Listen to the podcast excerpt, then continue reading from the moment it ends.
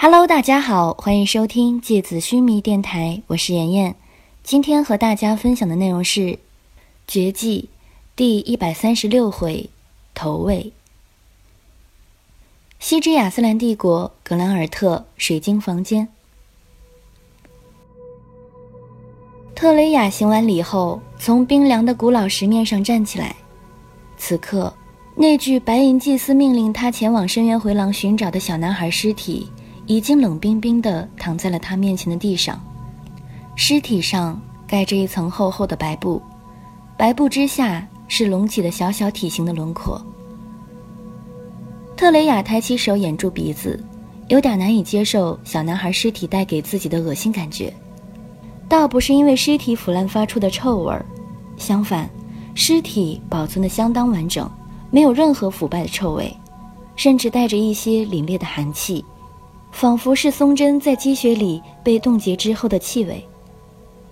在深渊回廊如此潮湿阴暗、遍布菌类的原始丛林，尸体却没有丝毫腐烂的迹象，这非常不合情理。只能说，这已经不是普通意义上的尸体了，它不再是骨骼血肉搭建的肉身。当特雷雅走到牵引线的尽头时，他第一时间其实有一点怀疑。是否牵引线的指引发生了错误？因为眼前的东西，是的，东西，只能用这个词来形容，根本谈不上是尸体。准确的来说，它更像一个壳，有点像蝉蜕，又有点像蟒蛇脱皮。它是一个拥有完整人形特征的透明的蛹，它有着清晰的四肢、头部。五官特征，然而却没有骨骼，没有五脏六腑，没有血肉筋脉。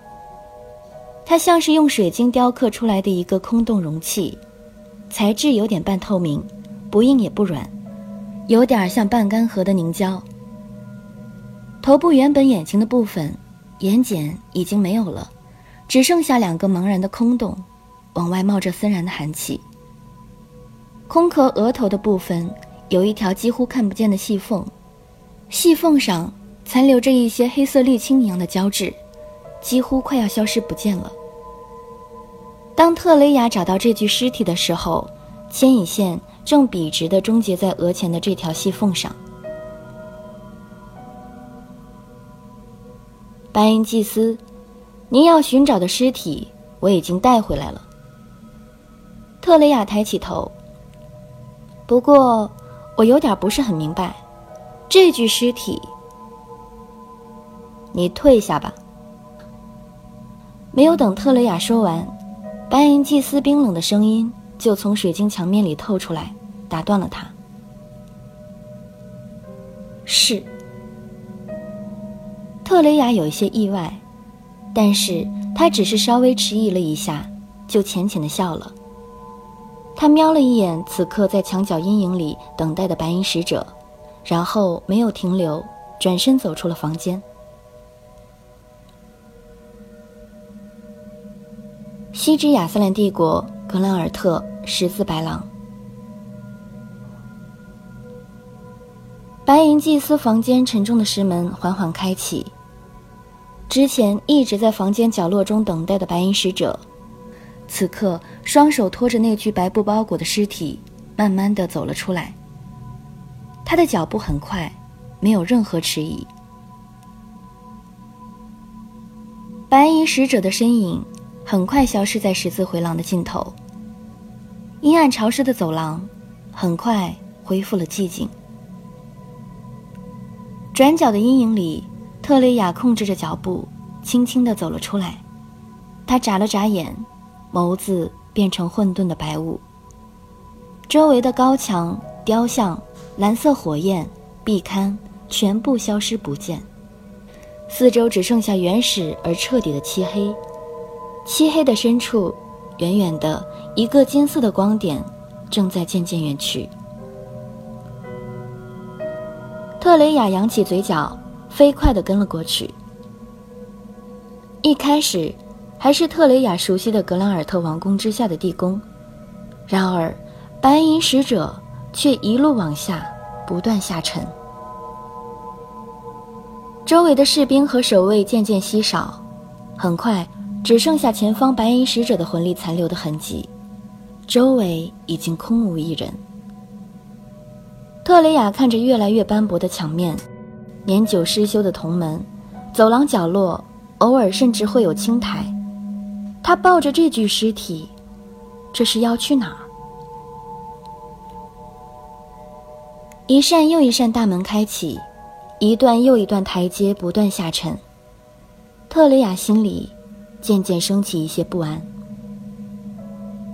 一段螺旋而下的楼梯出现在特雷雅的面前。古老的石阶，通往暗无天日的地底。特雷雅小心控制着自己的脚步，以免在这个仿佛深井般的螺旋梯井里发出巨大的回响。台阶终于结束，一扇锈迹斑斑的大门出现在特雷雅的面前。门没有上锁，刚刚白银使者就是消失在这扇门之后。特雷雅的双眼白光汹涌，门后是一个走廊。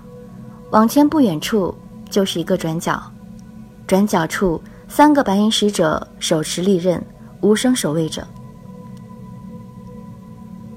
如果特雷雅打开这扇大门，就会在瞬间暴露在三个白银使者的面前。特雷雅收回感应，低下眼帘，沉默着。从天而降的白色丝绸，仿佛狂暴的巨蟒，瞬间缠绕住三个白银使者。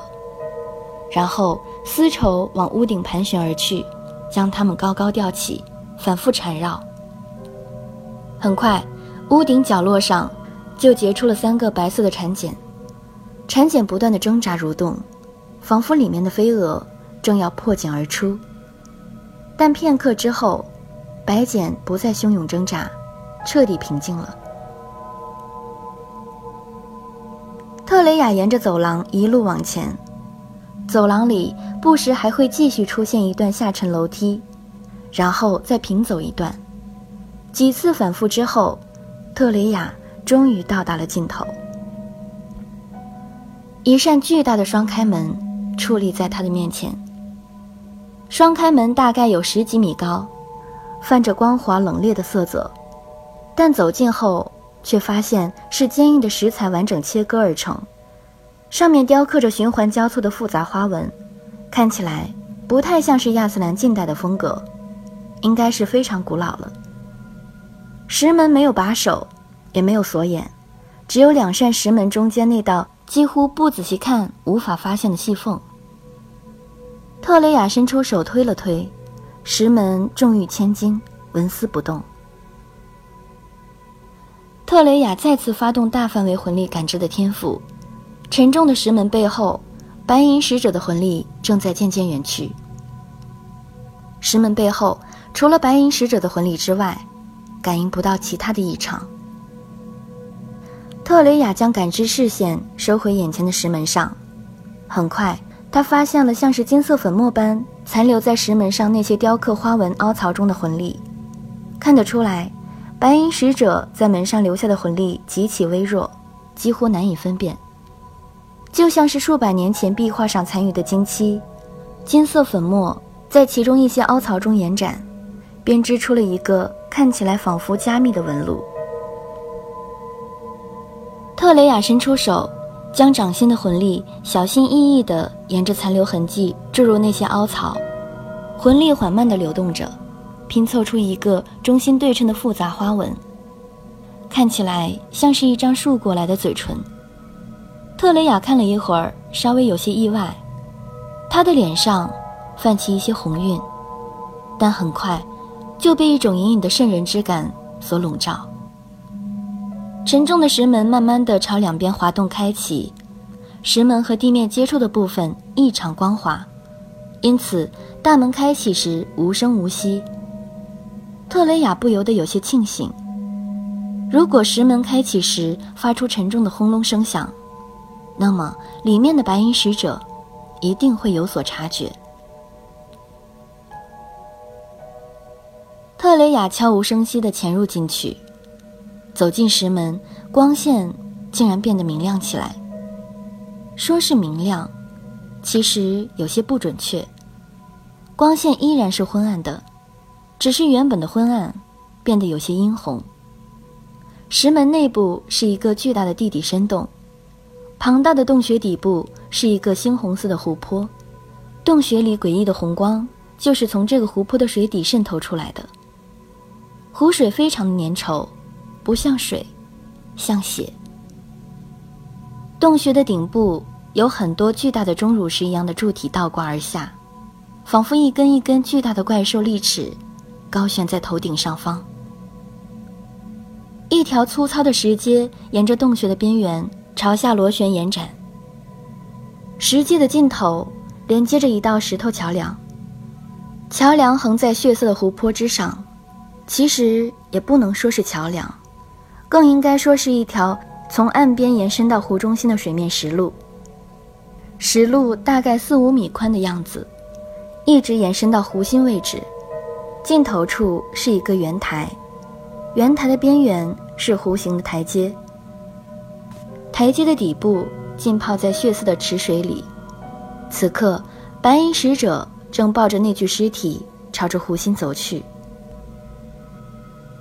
洞穴里弥漫着令人作呕的血腥气，恶臭里带着一丝黏腻的甜，像是在腐烂已久的内脏里揉进很多玫瑰花瓣后的气味。特雷雅突然意识到，这是精血的气味。当特雷雅意识到这一点的时候，她忍不住弯下腰，捂住嘴干呕了几下。她尽量不让自己发出声音，因为在这个地底洞穴里。一点点小小的声音，都足以引起惊天动地的回响。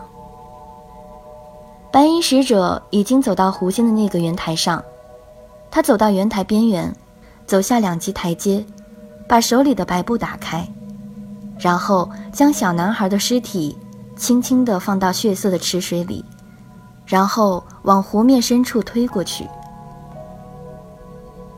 小男孩的尸体缓慢地朝着远处漂浮而去。尸体在血浆上面浮浮沉沉，看起来说不出的阴森诡异。这是要干什么呢？是要埋葬这具尸体吗？水葬？但是，如果是要埋葬的话，这么大费周章的寻找回来，又是干嘛呢？特雷雅忍不住往前探了探，洞穴太过巨大。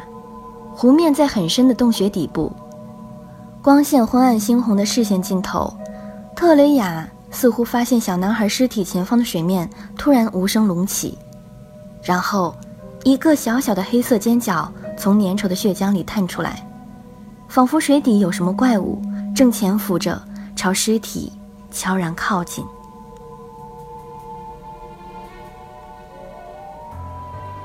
特雷雅的瞳孔突然放大。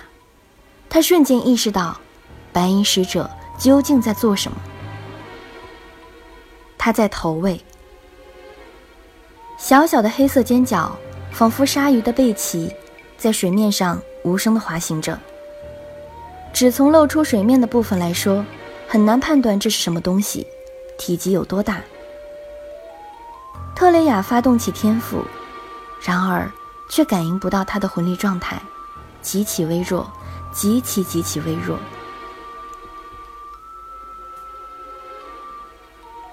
特雷雅像是被一种无形的诱惑吸引着，忍不住朝前走。他完全没有看到前面几步就已经是悬空的断崖。突然，一枚小小的石子被他踢下了石阶，石子在洞穴崖壁上滚动弹跳着，发出清晰的啪嗒啪嗒的声响。特雷雅迅速朝石门外退去。白银使者回过头，看了看洞穴上方石门入口处，石门紧闭着，没有任何动静。他回过头，继续等待着。黑色的尖角已经游到了尸体的面前。好了，今天的节目到这里就要结束了，大家晚安。